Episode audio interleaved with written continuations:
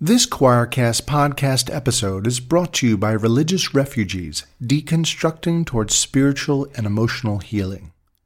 Have you been questioning your faith and spiritual beliefs while leaving the familiarity of your religious homeland? Have you been negatively affected by toxic religion, knowing in your heart of hearts there must be a more liberating spiritual way? Have you experienced loneliness, isolation, and fear of rejection from religious others just because you are a more inclusive, creative, and expansive person?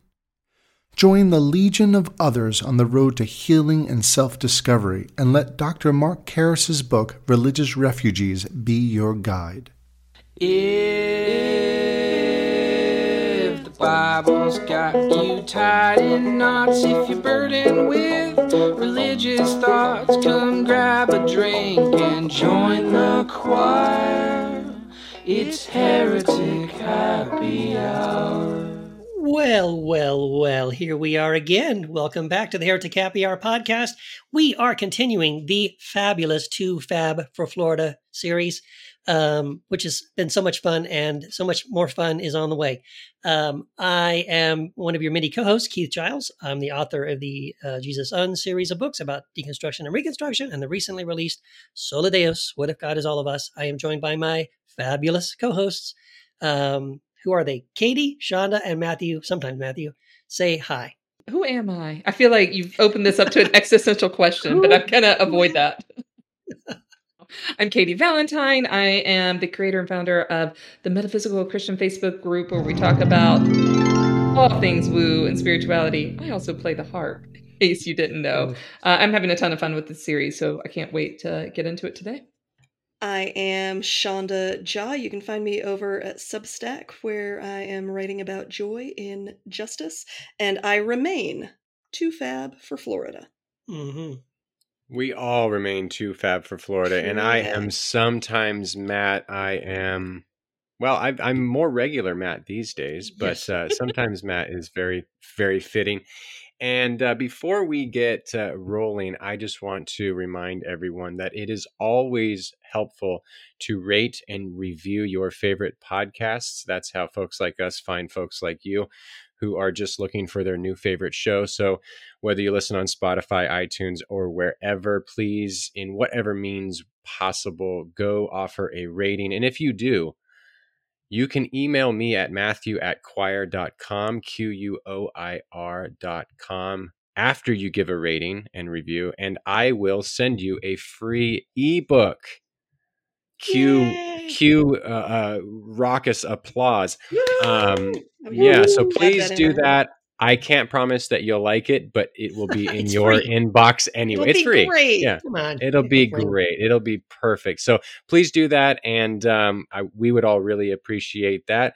And so let's get into this lovely second part of this Too Fab for Florida series. Um, and just in case anyone doesn't know what to write in a review, you know, if you get if you get brain freeze, writer's block, all you have to write is "I'm also too fabulous for Florida." Shonda has given you your review. All Mhm. you have to do is write that into the you know into the little uh, box on whatever Apple, Spotify. Yeah. will know exactly what you mean. You will be part of the insider crowd. Um, so part of what we're talking about in this series is um, drag queens, like the art of drag. So I thought it might be helpful to define that. So this is a really sophisticated definition I'm about to give from Wikipedia. All right, so I'm going to credit um, the genius of Wikipedia with what I'm about to say. A drag queen is a person, usually male, who uses drag clothing and makeup to imitate and often exaggerate female gender signifiers and gender roles for entertainment purposes. Historically, drag queens have been have his bleh, one is once again historically drag queens have usually been gay men and have been part of gay culture.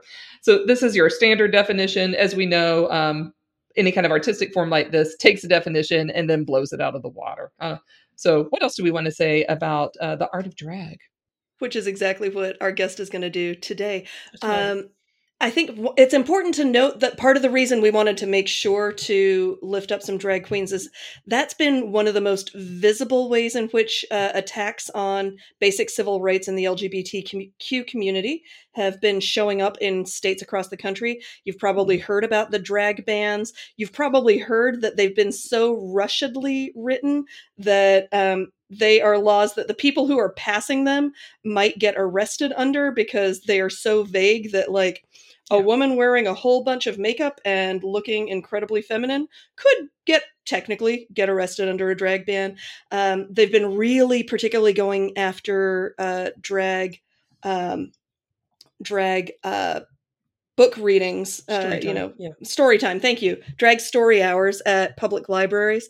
Um, if we have time for a quick story, uh, when I was in um, Hungary with my mom, uh, we were talking to a tour guide who was like, and I said, "I'm really sorry, your guy just got reelected. We've got we've had a guy very much like that." And she's like, "He's awful. It's terrifying." And she said, "I didn't realize it was that bad in America."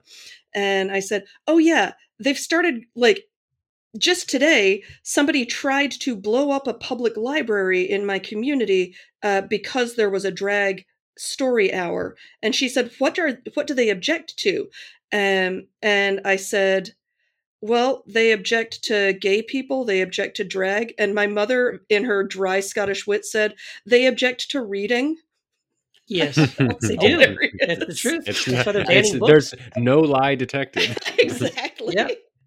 Check, check, check. That's right. Yeah, we're, we're going to get into all this and more. We have a fabulous drag queen uh, for you. If you've ever wanted to know how drag, um, capitalism, anti capitalism, and socialism go together, you will not be disappointed. It's the heretic of the week. Hello, my name is Lady Saint Candely Warhol, Lady Liberty Dada Marx, and I have often been called a heretic. Hi, Hi, Karley, Lady Liberty, Uh, something. yeah. yeah. Hey, welcome. Thank you. So, oh, Oh, we lost. Hold on. We lost lost Shonda. Shonda. oh, What the heck? Right there at the beginning. Dang it. see, they're on to me. I'm telling you, they're coming for me There quick. they are. See. Yeah. They're already hacking our systems. So, Karley, I am thrilled that you're here. I saw you as part of a panel on drag and spirituality and was just super impressed. You had a whole bunch of wisdom you were dropping and um, engaging faith and engaging justice and engaging uh, economics, uh, which is not something I am uh, always used to folks in the drag community engaging. And I was just delighted by all of it. So, I am thrilled. I know that at the end of the show, you're going to have a big announcement for us. We're all very excited for all of our listeners to get to hear it and to be the first to hear it. But to start with, um, give us your full name one more time. You dropped all of it, but go slow. Is there a story behind the name? Uh, do you have any previous drag names we should know about? Tell us about the evolution of the name that you're working with. Yes. Uh, first of all, thank you all so much for having me in this space. Like, I truly am honored, blessed, grateful just to be finding this giant community of whatever the hell we are. um, healing. We're just healing. We want to make the world better, and we see the wrongs, and we um, are doing what Christianity is what we thought it was supposed to be Yeah. doing, which is true justice and true Mhm. um, freedom and liberation for all people everywhere um, and fighting for peace. So thank you so much for having me. Um, yeah, my name is Lady Karley Dada Marx, and I um, I've had many lives. I've I've lived many eras. uh, I've had many journeys in this world. Um, my first name was Democratic. Um, as a emerging drag artist, you know, just starting to watch RuPaul um, came out of the closet when I was 18. And, you know, drag was a little scary at first. I wasn't sure about it, but I really just fell in love with season seven of RuPaul's Drag Race.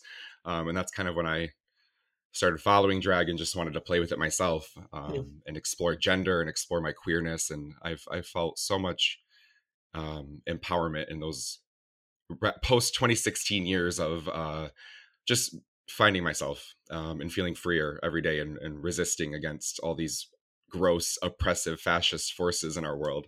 Yeah. Um, and so that's how Karley was born. She's the female Karl Marx, but make it 21st century, make it 2023.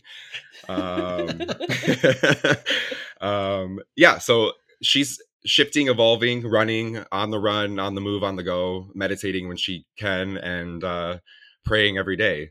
Um, and so now she's going by many names or no names at all. I don't even know what's going to be next. I don't know. But you know, we're we're thinking post identity here. We're thinking we're thinking 2043. We're Wow. thinking way ahead into the future. This is a lifelong project for me. I love it. Yeah. I really I like the uh, the fluidity of it too, and like it can just be anything you need it to be at any moment, right? That's really cool. Absolutely. Um, I adopted the name Dada as a play off of Dada art, Mhm. which is deeply political um, with leftist slash communist slash liberation theologies um, and manifestos. Um, and um, my love of Lady Gaga. Like Lady Gaga is oh, like why my did I queen. not make that connection? Oh, look at that. but it's Oh, such a and and that's part of the dada um it's it's a fun play on like the english language you know dada blah blah just dada poetry dada um sound poetry just Mhm. rambling and like primal screams and just getting all the the art out. And so that's sort of how my drag is too. My, my i do paintings as well on large canvases and i just like to put barbie heads into the painting or glass or mash up a cd and put that into the paint or go grab a rock outside and but that's what dada artists did and and everything that i'm doing is nothing new. It's all been done before um lady gaga copied madonna for the first 20 years Yeah. 10 years of her career Sure. Yeah. Mm-hmm. you know and it's not even that like madonna was recycling marilyn monroe and Right. you know it's all just a recycling so we're all telling our story from our perspective how we see the world so i am just loving coming into knowing who i am and sharing my story with the, the world because people people call me a heretic but they uh, as i feel like as you know capitalism is unfortunately getting stronger and stronger and stronger and it's hard to see the world without capitalism Yeah. um Mhm. I just I know that my drag and my whatever persona is going to gain popularity. And Mhm. people call me crazy for that. My friends call me crazy for that but i'm just like uh, look at me. I'm on a podcast mom. Like shout out shout out to mom and grandma and my bro. Like yeah this is cool For those listeners who have never been lucky enough to attend a drag show, um, can you just tell us like what is drag and like the what and the why a little bit of drag as a big concept, and and then we're gonna hear a bit more about your story uh, shortly. What is drag the the, the artist question. Uh, what is art what is the artist Mm. question what is drag um to me drag is like the final art form it's the walking art that you put on your body whether it's makeup or what you whatever you don't you know rupaul's song we're all born naked and the rest is drag Mhm. um Mm. my background is politics and policy and organizing and donald trump was the best drag queen of 2016 um I hate to say it, like I didn't. I, yeah, you know, Hillary was great, but she didn't win. So like she Yeah. wasn't. The, sh- sorry. Um, Well, he had more product in his hair. I think that was part of it. and and and to me, right, and the the tan, it's just a lot of drag going on. Folks. Oh, yeah. Um, Sasha Velour, if you don't know who that is, she won RuPaul's Drag Race season nine. Um, bald queen, iconic. I look up to her a lot. She helped me fall in love with myself and drag as well. But she said recently on a podcast with Dua Lipa that drag is, um, I'm like, what did she say? She said drag is like, she mentioned that like some of the earliest rituals in religion are drag. Like when, Mm. like think about the priests and their Mhm. giant cloaks Mhm. and the performance of it all. Drag is really performance. Um, Mm-hmm. and it's what you do with what you have around you, what makeup you put on, what clothes you put on, the material things you have around you. So drag is a really beautiful way to see where people come from, who they are, uh, what they choose to put on them, what they don't choose to put on them, or how they choose to act, how they choose to talk, not talk it's Mhm. all pol- it's all politics it's all it's all just very fascinating and sociological in my perspective it's a and it's art it's just pure art Mhm. yeah. So go to a show and throw some money at the the people performing because it's labor and it's beautiful and you will feel which is what I feel like we all are dying to feel for. we're trying to feel, we're trying to feel deep. Absolutely. And I feel like you're already beginning to kind of tap into the the question I was going to ask. So, you know that this is part of a series that we're calling uh Too Fab for Florida. Um and part of the reason I was excited to bring you on is in this particular social moment, I think there's a lot of attacks on drag, right? There's anti queer legislation, anti trans, anti black, anti immigrant. Um, and there's also all of these drag bans, right? Um, and I feel like a number of pundits have pointed out that the drag bans are written in such a way that some of the people who are advocating for them would actually be uh, banned under them, right? Because um, sometimes they say, you know, too much makeup, to, you know, looking too feminine, but they don't actually say you have to be a cisgendered man. Uh, and so it's kind of hilarious that there's a lot of drag bands that would hit homecoming queens real hard. Uh, but mm-hmm. I wonder if you have thoughts about what is so threatening about drag that there are these pieces of legislation going on, or better yet, what's so amazing about drag that has the religious right freaking out right now? I get freaking ha- sorry, I get fucking hashtag heated when I when I start to think about high level politics and what leaders are doing in this country. Um, they know the power they have. Mm-hmm. They know the influence they have, and I get I just get so angry. But I am um presidential. And i am a lady so i am going to keep it hashtag cool and give you an eloquent answer on what i think about the current state of queer trans politics in america. Hmm. and that is that this is not a new story. Like this is something that's been done over and over again throughout history um, from politicians on the right, politicians in the middle, and politicians uh, on the liberal left. Um, both Democratic Party and the Republican Party serve the interests of the ruling class. And the interest of the ruling class in our country and in our economic system is capitalism. And capitalism is about the material conditions of what people have. People love to put things into dollar signs but they just keep hijacking those dollar signs up and up and up and up and nothing makes sense anymore. It's all getting really weird and fast and things are boiling boiling boiling right? You all feel it? Because I, I feel it. I feel my generation coming to do the work. Like we're we're showing up and we're coming and that's what i hope to do with my drag my my my life. Um i just want to connect and network as many people together to unite us because we the literal 99% or the 50% of America, 60% of America that have literally no wealth, um, who are living paycheck to paycheck, where 20% of our children in this country are going to bed starving, mostly predominantly, you know, black, brown, non-white, um, you know, trans, queer, throw all the oppression markers. Like this, this is fucked up beyond belief. And we're so desensitized to it because of the the mass trauma every single day from gun violence to um, systemic like denial of healthcare or um, denial of gender affirming surgeries and bans of conversion. There, there's just so much. There's so much complexity to it all, right?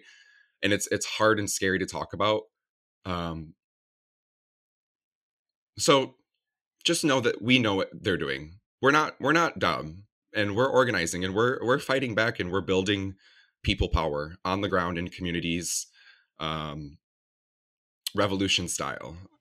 So mm-hmm. um, I can't remember what your original question was. Just like you know, I I I just the to the to politicians who are leading the fight against LGBTQ hate, um, or leading the fight, whatever, who are leading the fight um, against our people and the liberation and freedom of our people.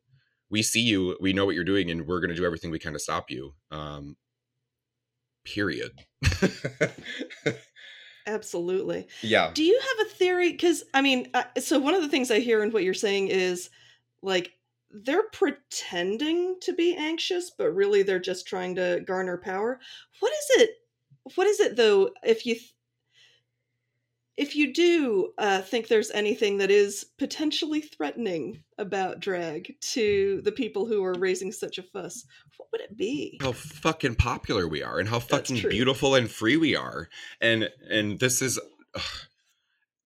ron desantis donald trump even people on the right or the left and the left and the right forget your pol- whatever like figure out the shit inside your head and your heart and and heal your demons with your god because you hate us so much because we're so free and beautiful and there's either Mhm. two things you want to do sorry you either want to fuck us or you either want to fuck us like you want to fuck us over or you want to bend us over and fuck us yeah. it's the truth like Yeah. i'm sorry like they are jealous they are ugly and they are nasty and we're beautiful and free baby It's So all I- I- jealousy.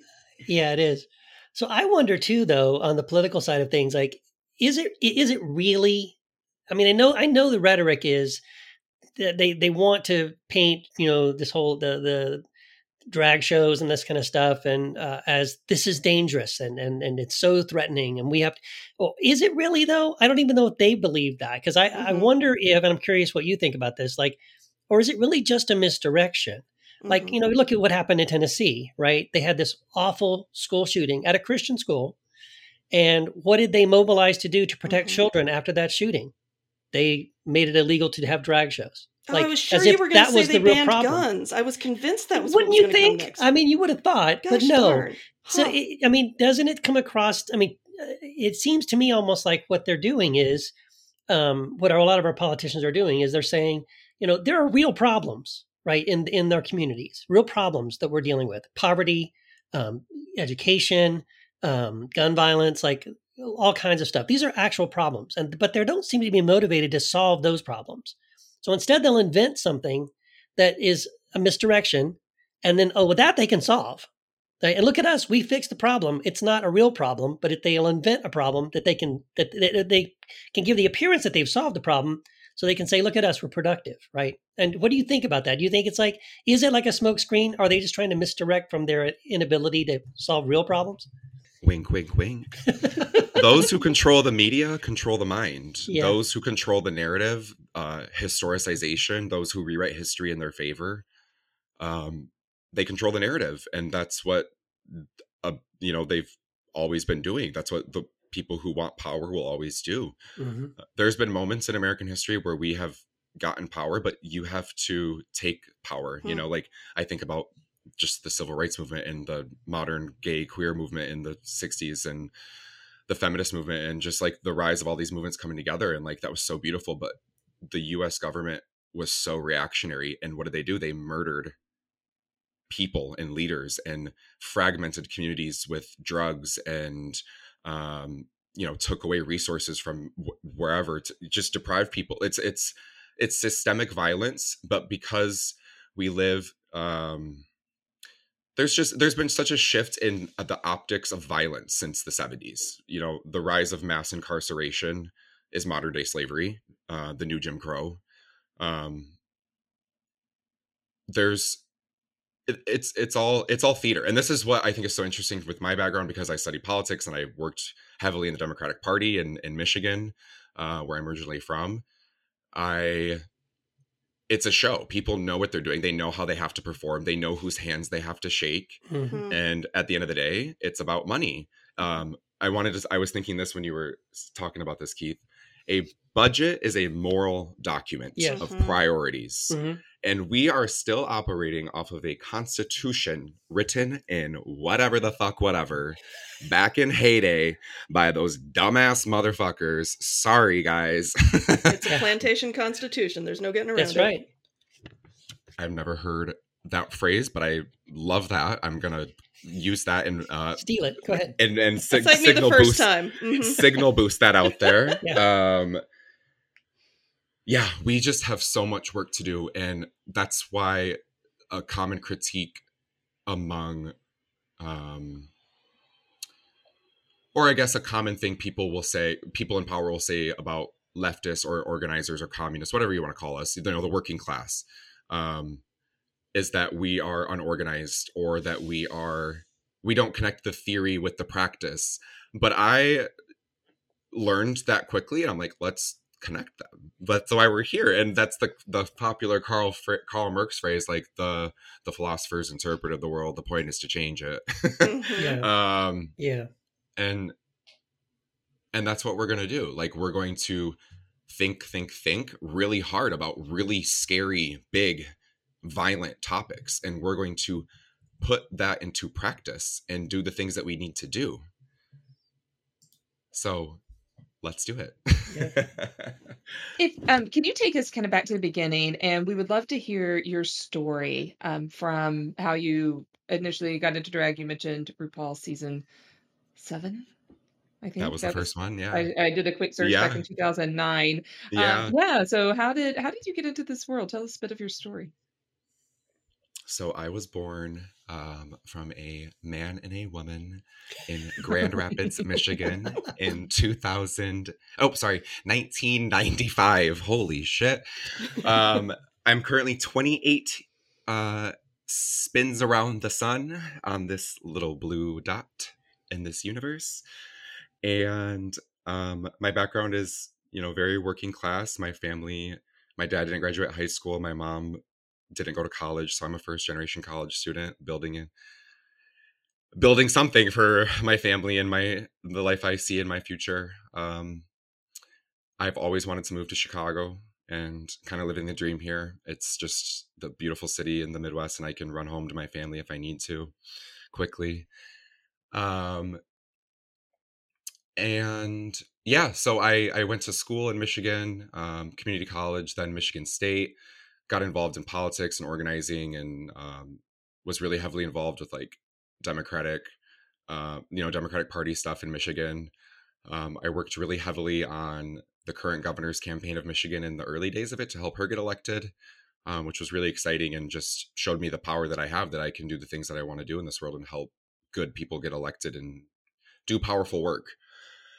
Um, but I've always, like I said, I always wanted to get to Chicago, so I moved here finally. Um, I was a high school teacher in Chicago for special ed students.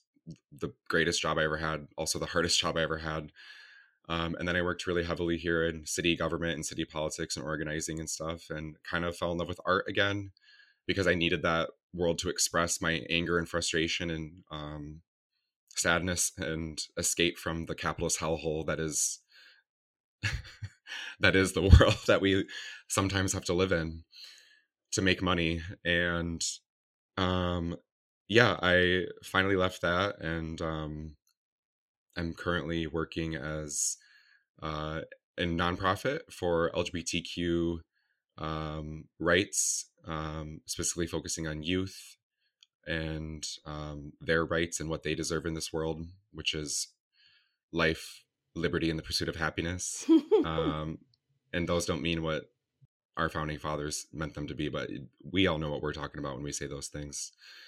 Um, a big part of my story is when I was 21 in 2016, my younger sister passed away. She was 16 years old. Uh, her name's Alyssa, and she was in a car accident, and it was really abrupt and scary. And you know, she's my greatest teacher, and with me every single day. And thank you all for being here and letting me talk about this and Yeah. sharing her story because it's a big part of who I am. And I grew up very Catholic and very spiritual, and I loved the church when I was younger. My Busha and my grandma, um, both very deeply Catholic, Polish Catholic, and Holy Roman Catholic, like to the core. Um, so I have, you know, my saint paintings and my crucifixes and my knickknacks everywhere. Um, but 2016 was a life changing year for me, which ties into my story as well with Karley. Like, I was radicalized not only in the political sense, but earlier that year, before Trump was elected, when we didn't think Trump was going to be elected, um, my my younger sister passed away. So it felt like my entire world was taken away, and it just felt like a flash bomb of a year. And I have always been happy and just bright, and I know what I want to do in this world, and this life, and just be me. Um, I love music. I love art. I love. I just love life. I love to live, and I love to help people find that in themselves too. So I am so blessed and lucky that I had such a great community of family and friends, and so much love surrounded me. um, and just support. Like I'm I'm truly privileged and blessed and lucky for the support that I've had. So everyone knows who they are, who has been there from um, the early days back down to like deep in where I'm from, you know, to here in Chicago now. I am just blessed for I'm a mosaic of everyone I've ever met and I'm so lucky to share my story with as many people as I get to share it with. Hmm. And I know that when we got a chance to talk, you had mentioned spirituality's always mattered to you. You've been doing drag for a long time. You've been out for 10 years. You're deeply involved in the work of justice. Those didn't always seem like they could cohabit spirituality and drag and justice. And they're beginning to coalesce in some really important ways for you. Do, uh, do you see do you see connections among those things and how do they show up uh, i know you had mentioned when you got confirmed there was a particular saint that you called on which feels so germane i wonder if you'd be willing to share a little bit about all of that So when I was younger, like I mentioned, I really loved the church. Like I loved, like it's kind of embarrassing how much. Like my mom would laugh about it because I would just like love going to church. I love getting like rosaries or like statues or just little religious knickknacks. And I blame my grandmas, like I really do, because they just had that all over the house, you know. And um, but when I started getting older and learning, like you know, about the real world and the impacts of Christianity and colonization and um genocide and just the just the history of the world. I and my and my queerness and how they hated that. I just i was so sad and scared that i i went like agnostic atheist. I i never was like f- atheist. I never went fully atheist because like i've always felt spiritual and like something very like my name is yeah my name is a saint's name. My like uh my confirmation saint when i was younger was saint francis of assisi Mhm. and he i loved him because he was all about the animals and the plants and the earth but i'm having these like weird reconnections where i'm finding him in my life again as i get older because he was this fucking crazy heretic who stripped down Yeah. to his bare naked butt and gave up all his wealth and went and lived in the caves and was this clown who nailed holes in his hands to be like look at me guys like look what happened Yeah. like that's the greatest art performance since jesus and that's why the pope gave him a whole new catholic order so like Yeah. I just so he i have him tattooed on my arm up here but i can't show you right now because he's covered but he yeah it's just like i'm going to these lgbtq masses at the catholic church near me in chicago like i'm just like oh my god like there's a way to be queer Mhm. and catholic that feels right to you and you can have your own specific individual version like that is Hmm. the whole point of your faith and your god Yeah. and your religion with god god is inside of you Yeah. your quote unquote holy spirit is god connected with god Yeah. jesus we'll talk about him later but god and the holy spirit same thing Yeah. um yeah like it's all connecting it's all full circle life is a circle i'm just i'm 28 so my saturn is returning i'm like wow wisdom. i'm here. I'm like i'm seeing the full picture of life and like i feel like i know where i come from. I see where i am right now and i just see the path in front of me. And Yeah. part of that is because of my catholic identity. Um i've been calling it post catholic lately. And then part of it is my um my queerness my queer identity. And you know someday the word queer it might already not even mean what it means to the people who created that word but like that's part of my persona and thing too. Like i love talking about words and what they actually mean to people because language and how we talk with each other and the words we choose with each other are very important.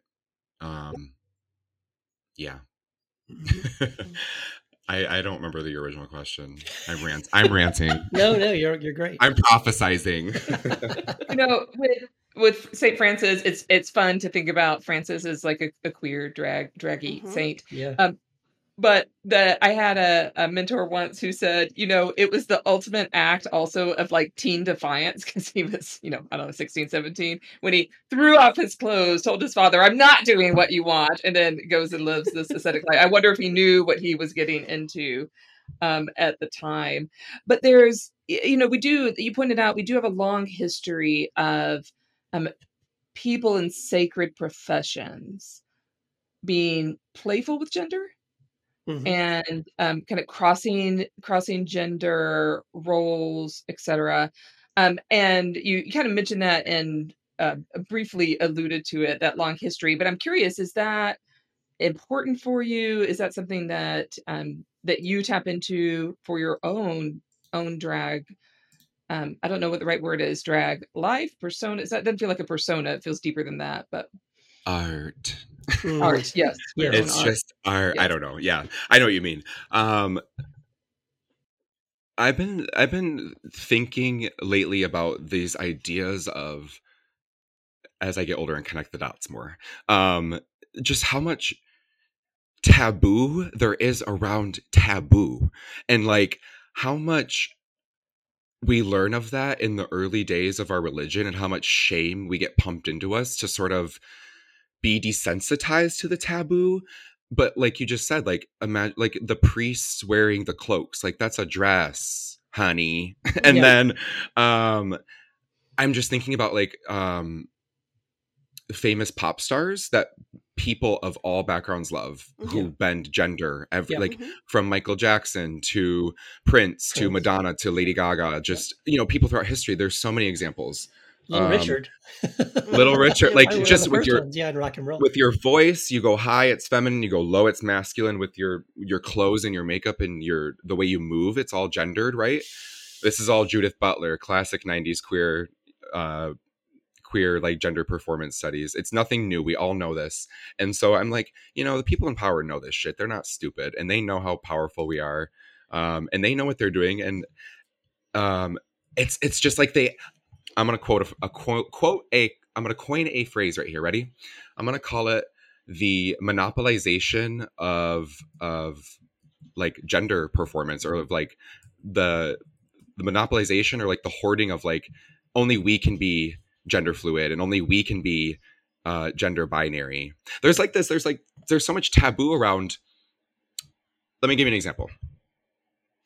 When i'm me right now without makeup on my regular day-to-day life how i can go out in the world and just walk up wake up and walk out i'm treated very differently than when i'm in drag. Yeah. very differently. For many reasons. Um as soon as i talk in drag people treat me differently. Depending on how much i crease my eye or how much makeup i have on people you know there's so many nuances and little tiny things. And so it's like the ruling class and people in power from priests to politicians to uh, pop stars people who have power cultural influence and power.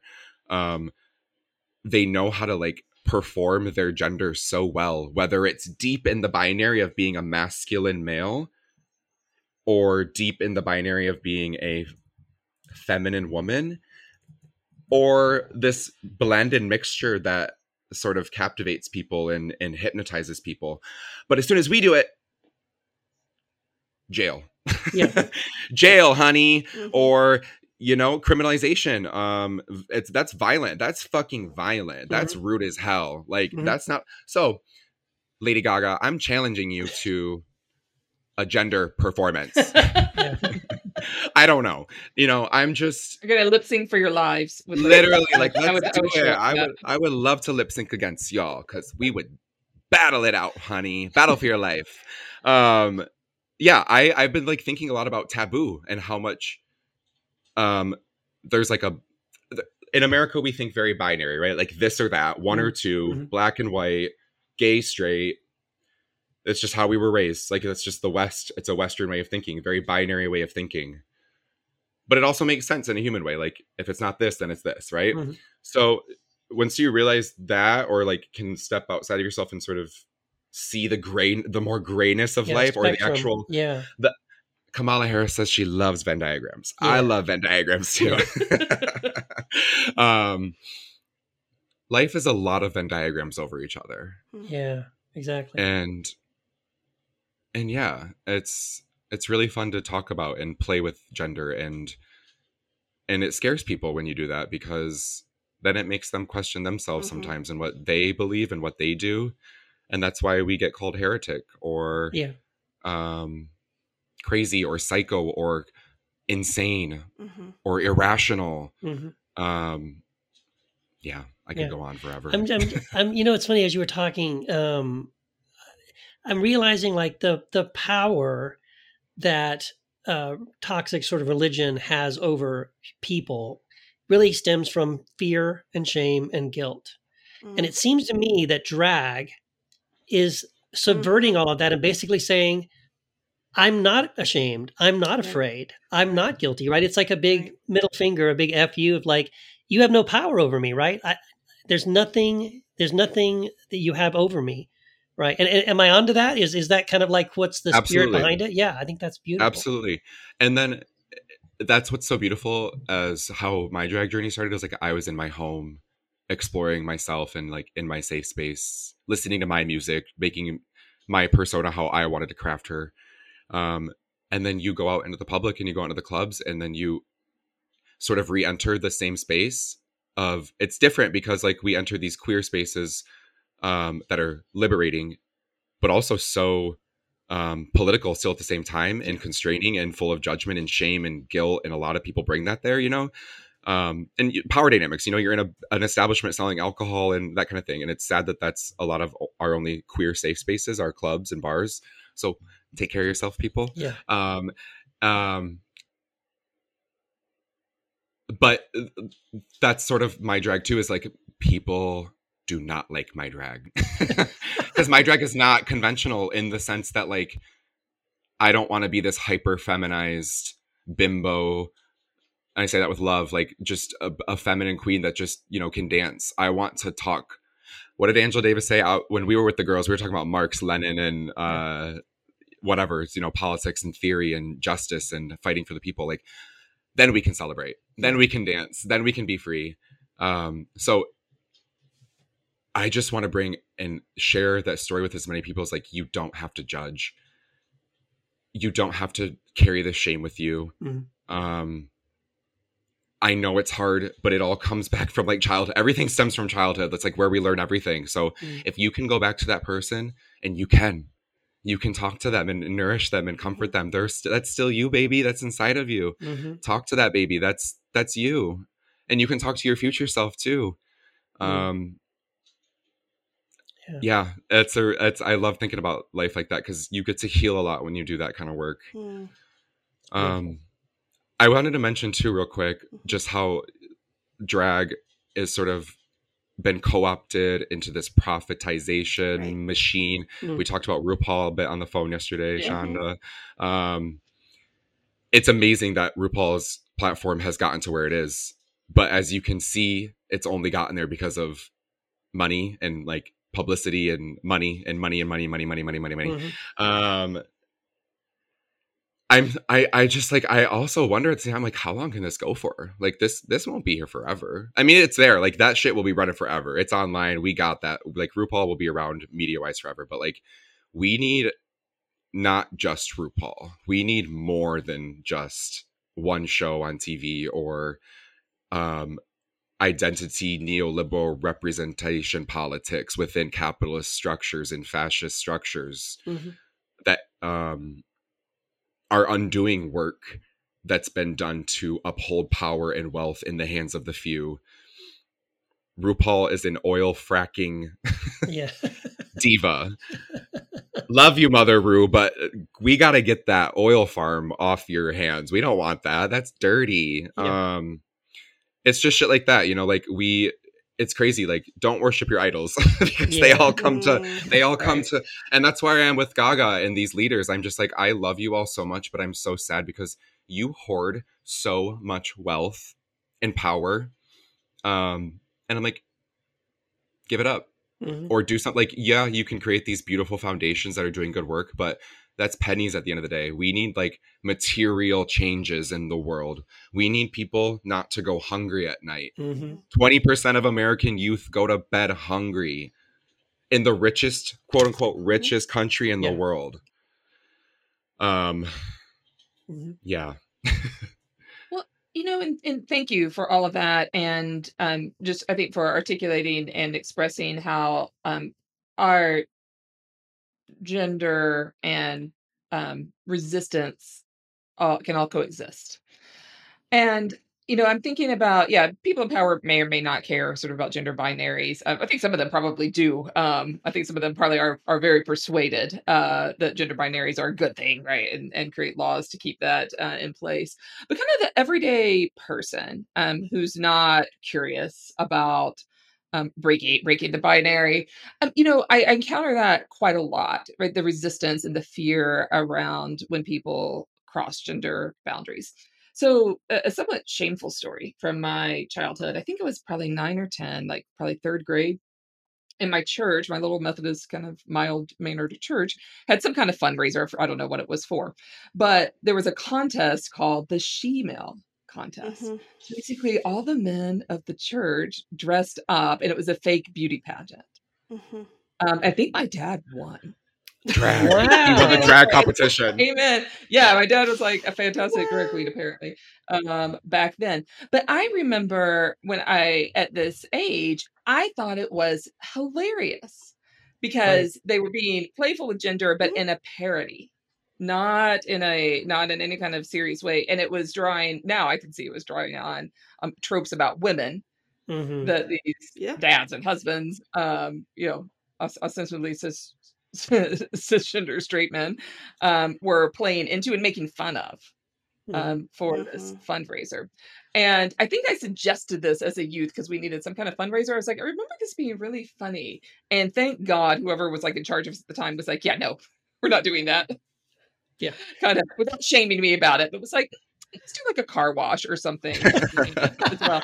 But then you know but but but i can see just in this reflection um, that my 10 year old self was firmly entrenched in a binary sense of gender which is why i found it so funny. You know now i would find it pretty horrifying. But there's there, i think for a lot of people there's this idea like when we when we bleed into categories that aren't um, the strict ones we know that feels really threatening and then people wrap that around in language of being sacred like like no no your female body is sacred and it is um bodies are sacred but not for the reasons that people think Right. That it's like they get exactly they get to choose what is sacred, what is holy, and a budget is a moral document, Yeah. and priorities are your morals. Mhm. Priorities are your values. Mhm. Um, I'm not sure what your actual question was there, or but j- question more of a just as kind of a reflection Yeah, on yeah. what feels scary like why this feels scary to some people like the name and when i was a kid the parody wasn't scary because we knew it was a parody Mhm. you know RuPaul yeah. before they went uh very mainstream when it was still like on oxygen i think it whatever it was on back in the day um they had a little segment called you've got shemale and oh yeah I remember that whatever RuPaul can Yeah. do it, whatever it was back in the day. But like that reminded me to that. But that's just something they changed in the theme song. They changed. Um, uh, RuPaul says, "Racers, start your engines and may the best drag queen win." But they used to say, "Gentlemen, start your engines, may the best Ah. woman win." Mhm. Uh-huh. Um, and so it, it's just it's like this is the irony of capitalism or the irony of this system that they've created. It's like we've, we're coming full circle and we're like okay you like you guys can do these things or like you can do whatever. But as soon as um it's just okay so let's talk about what queer and what trans mean. Yeah. like to be queer is to be non-heteronormative right to be trans is to be not cisgender. Cisgender being assigned the gender you were born or assigned at birth being male or female usually. Um and there's we've like reached this point with this binary of what woman means and what man means and we have these unattainable goals on each side. Mhm. unreal like photoshop unrealistic skinny d- house down boots gaga slay yes We've queen all every seen the Barbie you know? movie. Totally. Yep. Yeah, oh yeah, love Barbie. and it's getting worse and worse and worse like it's just not going to get better right we've seen that like with the rise of media and the turn towards this tech world this techno fascist world we're living in um how how do we tell my trans and our trans siblings that they're valid and safe no matter what level of transness they are because at the end of the day this queer label this trans label this label of whatever they've given me it's the label they gave me Mm. Mm-hmm. like Mm-hmm. I don't mind the word faggot, but like I'm like very whatever about it because I'm like I don't know. It's just like some people, you know, you can find empowerment in words, and some people are proud of that, or like many words from many different groups, right? I'm not going to speak on others that aren't my identity, but to me, I'm just like you can call me a faggot. It doesn't piss me off. It might piss me off in a certain situation, but um that's a that's a word and an identity given to me that I didn't ask for Mhm. Mm-hmm. and so i'm almost to the point with my queerness and my whatever whateverness i'm not even going to claim that i'm trans because i'm not trans um, i don't even want to say that i'm non-binary because i i don't i don't want to take up space that's not mine i don't like these uh, english latin root words that describe me i want to show you who i am with my art and my whatever and i'll find the words when they come to me Mhm. Mhm. um That's good. this goes deep it goes it goes very deep and it's scary it's hard to think about but like these are sacred topics of like finding who we truly are beyond capitalism um beyond where we are in history right now what's been given to us like returning to um our sacred roots Mhm. Mhm.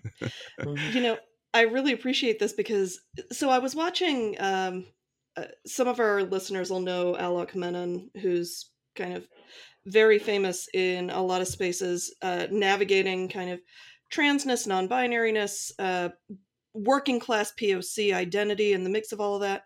And they were they were part of a panel, and they were talking about. Um, how you know they were a huge hit on this stage because everyone was there to see them and thinks they're amazing they have phenomenal fashion sense and they were like i want everyone here to think about the fact that it is safer for me to be on this stage than it is for me to walk down the street and the reason for that is i wear clothes that don't align with the gender other people are imposing on me but who decided that clothes have gender? Clothes don't Yeah. actually have gender in the first place. Keith, earlier you were you were uh, message that you were noting the fact that we're talking Yeah. about the founding fathers determining you know a certain gender construct yes Well, they would in be the arrested. of Yeah, they would be arrested under today's drag laws because they were wigs and makeup and and frilly frilly shirts and and they locked themselves in that damn building for like two weeks to write a shitty constitution yeah, yeah. I just, I just find that ironic, you know. A hundred percent. So, in the midst of all of that, um, a question I'm going to be asking everyone in this series is: so, Lady Dada Karley Marx, if you bumped into friend of the pod Ron DeSantis, what Yeah. would you have to say to him? God, not friend of the Not pod friend. I'm pretty sure he does not listen to this. Love your but if you want to come talk come talk to us honey we got a lot to tell you because Yeah. you're clearly not listening mr mm, desantis That's right. We the people united will never be divided hmm It turns Mhm. out that those laws aren't actually don't have popular support in his state. It's Mhm. not like it's being done in any sort of democratic way because it's not a democratic. no he's endeavor. he is a populist candidate with uh he's counting his chickens before he's hatched Mhm. but he's let me give you my political analysis donald has won donald has lost can you bleep the word when i uh when you Yeah, edit we'll this just- out. Beep. um Those Donald are the Trump only has curse words we're worried about on the show. right. he has won he has lost we have we anything could happen Yeah. He his name is in the media every single fucking day Every Mhm. second. he knows Yeah. exactly what he's doing he is a mastermind drag artiste at work Mhm. um biden i don't know what the hell is going on there but kamala loves venn diagrams and she's a cop so i'm scared of her. Um democrats uh whatever the working class the the people that i want to talk to the people who are either voting um on the right or voting for people who are conservative in the middle questioning unsure just know that there is an alternative option. Um, and I say alternative not in a charged sense because the right has stolen the alternative and and now made us the alternative left for whatever reason. But let's get rid of left and right. Let's think outside of this binary, this box. Um, we just want resources. We want food, water, shelter, healthcare, the basics, hmm and then we can thrive. That's all we need. Mhm. Truly. Yeah. I love it. So And you I know, it just feels want- like. Oh, go ahead. Go ahead. Go ahead, John. I, I just want to note that uh, Karley and I, not at the same time, but we both went to the same policy school, and we're completely representative of uh, the dynamics of that school. Um, you know, everybody there is a Marxist. Everybody there is trying to advocate for revolution. Was that your experience too? Where fun goes where fun goes to die, right? um let me tell you the fun did not die there they tried to get it out of me no kidding. Um but you know chicago is a very deep sorry i don't want to name drop them but that school has a very deeply uh interesting history with their ties to the us government and some movements they've been a part of in suppressing people power Chilean very dictatorships, things like that. Yeah. Yeah, you know. Yeah. economic you know right-wing economic policy just it's pretty scary um but i'm grateful for the as a first generation college student i'm grateful for the opportunity For sure. um, and the the networking and all that kind of stuff because I want to we want to change the world. We want to do these things that people talk about. We want to end gun violence in America. We want to give people food. We want to get people in houses. The Mhm. things that need to be done that Christians say they're about. Yeah. Yeah. Healthcare and things like that. Yep. Yes. Feed the poor, take care of, you know, all the good stuff. Yeah. Yep. Yep. So um, at the beginning of the of the uh, episode, um, Karley, you mentioned that you had a big announcement, or we mentioned that there was going to be a big announcement, and uh, I think it may be about time. It feels like you're almost kind of you've been hinting, you've been leading us uh, kind of in a certain direction. What are you talking So about? I I, I want to go Standing and give you an opportunity. Yes, I want to give you an opportunity um, to kind of make your big announcement. I'm sure a producer will drop in a drum roll, drum roll at some point here, um, but we would love to hear what is the big announcement that you want to make. Now that we're the first ones, right? This is breaking news, first time ever, right? Breaking news, folks. You heard it here first. Okay, Lady Karley Marx, Lady Karley Dada Marx III is running for president of the United States of America. woo! Oh, I really hope there's a whole applause thing that gets added here. Woo! Yeah! Yeah. yeah, me give it to me, baby. I live for the applause. Um, I'm so excited to announce and be here with you all. Um, Lady Karley Dada Marx is an American drag performer, painter, pop artist looking to change the world. And as a revolutionary optimist, my goal is to interpret the world and act with love, to actively change the world for the better. I believe in constantly taking risks, praying daily, and thinking creatively that inspiration can be found wherever you look. To Mm. find out more about my philosophy and how we plan to do this together, you can reach out on my website, www.ladymarx, M-A-R-X, get it? Like Karl Marx? Yes. ladymarx.com. Um, I'm always active on the socials. Um, you can find the links in the show description later. And please reach out and talk to me. I love connecting and finding other artists who are doing similar work and just connecting the dots people. Let's let's get this revolution going. Yes. Are you available for uh, for gigs as well as for uh, campaign stops? Sure. Let's do digital gigs, any gigs. My time is uh important and Yeah. You will not be disappointed in whatever you need from me. Yeah. I will deliver. You've got my vote. By the people, for the people, actually. Yes. you Although actually- can't technically run for seven years, right? Isn't there a minimum age for presidency? Is there? Yep, I'm I'm uh, Are you- uh are you how old am I? protesting That law? Well, Lady Karley Marx is like you know hundred uh, over That's hundred years old, right? true. That's She's true. been around- Incarnations. I say her spirit sort of rose from the ashes of Stonewall and, and those ancestors Nice. before us. She carries that flame in her. And she really pops off during June every month. I don't know why Maybe June. even Compton's. Anyhow, I yes. I think I think you should um, you know, you, you don't have to disclose your birth certificate. You can just like keep that to yourself and make them make them fight, you know, to, to see your birth certificate to make sure that you that you qualify. That could be a good I thing. You could make that work. I can't wait. I can't wait to play this game with them. They all love to play the game too, so I'm really excited because I feel like I know how they play it. I Yeah. love it. And you stand on the. sh- I mean, I was saying you stand on the shoulders, but maybe you stand on the high heels of uh, Yeah. Ooh, giants. I like that. You are not, in fact, the first drag queen to uh, troll uh, another president. Uh, and I feel like there's a good reason for drag queens to be running for office. Do you are you willing to share a little bit about that? Yeah, there there's you know a number of people doing what I'm doing. I am not the, believe it or not, I am not the only Carly Marks in the world. When I started her back in 2018, I found people I found a drag artist named Carly Marks with an I and Carly with an I and South Africa. Mm. I found someone in Maryland, um, a couple others. I'm it's just crazy. Like the world is so big, y'all yeah. I love it's it. so so so big and there's so many people out there but um my favorite and who i want to uplift and empower is Joan Jett Blakk um oh, cool. they are a chicago drag artist and they ran in 1992 against uh george h.w bush and their slogan was lick bush in 92 Oh, wow. yeah Love it. Yep. Lots more on them online so check them out if you ever have time and want to see some fun stuff That is Yeah. beautiful. Oh my Karley, this has been absolutely a joy. Thank you so much for joining us. Really grateful. Yes, thank, thank, you. you. i'm Thank honored you. Yeah, amazing. Oh wow, Karley Marx, huge fan. That was amazing. Seriously. I feel so communist now.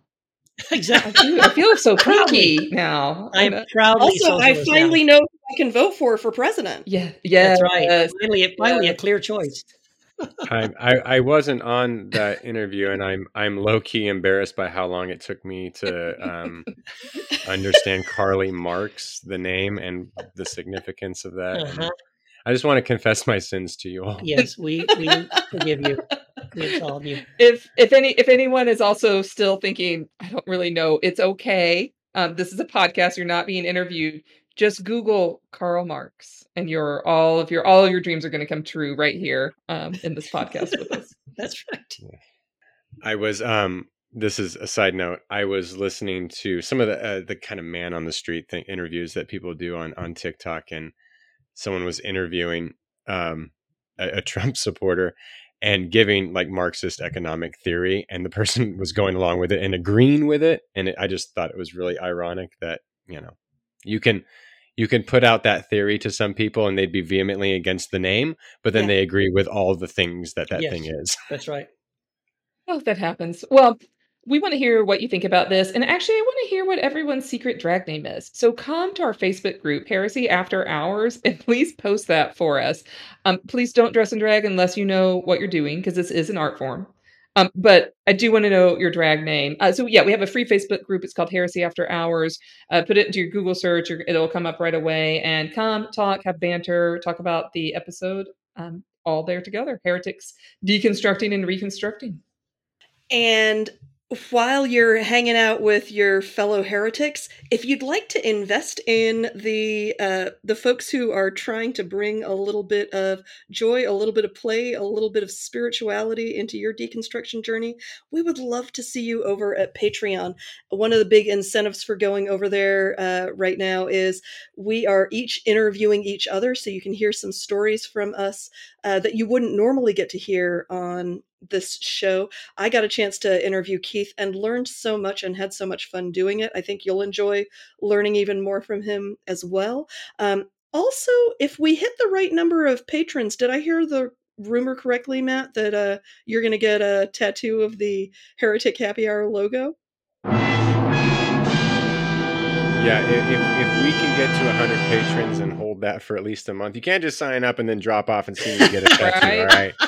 We ain't playing. So Wait, will got- there be live footage? I just realized that might be a huge yeah, incentive. Sure. I Oh, will. I I'm- will, I'm I gonna will join. Is this stream it. just It's- like the letters? Or are you going to get our faces? Face tattoo. No, it's a face tattoo. That's what I heard.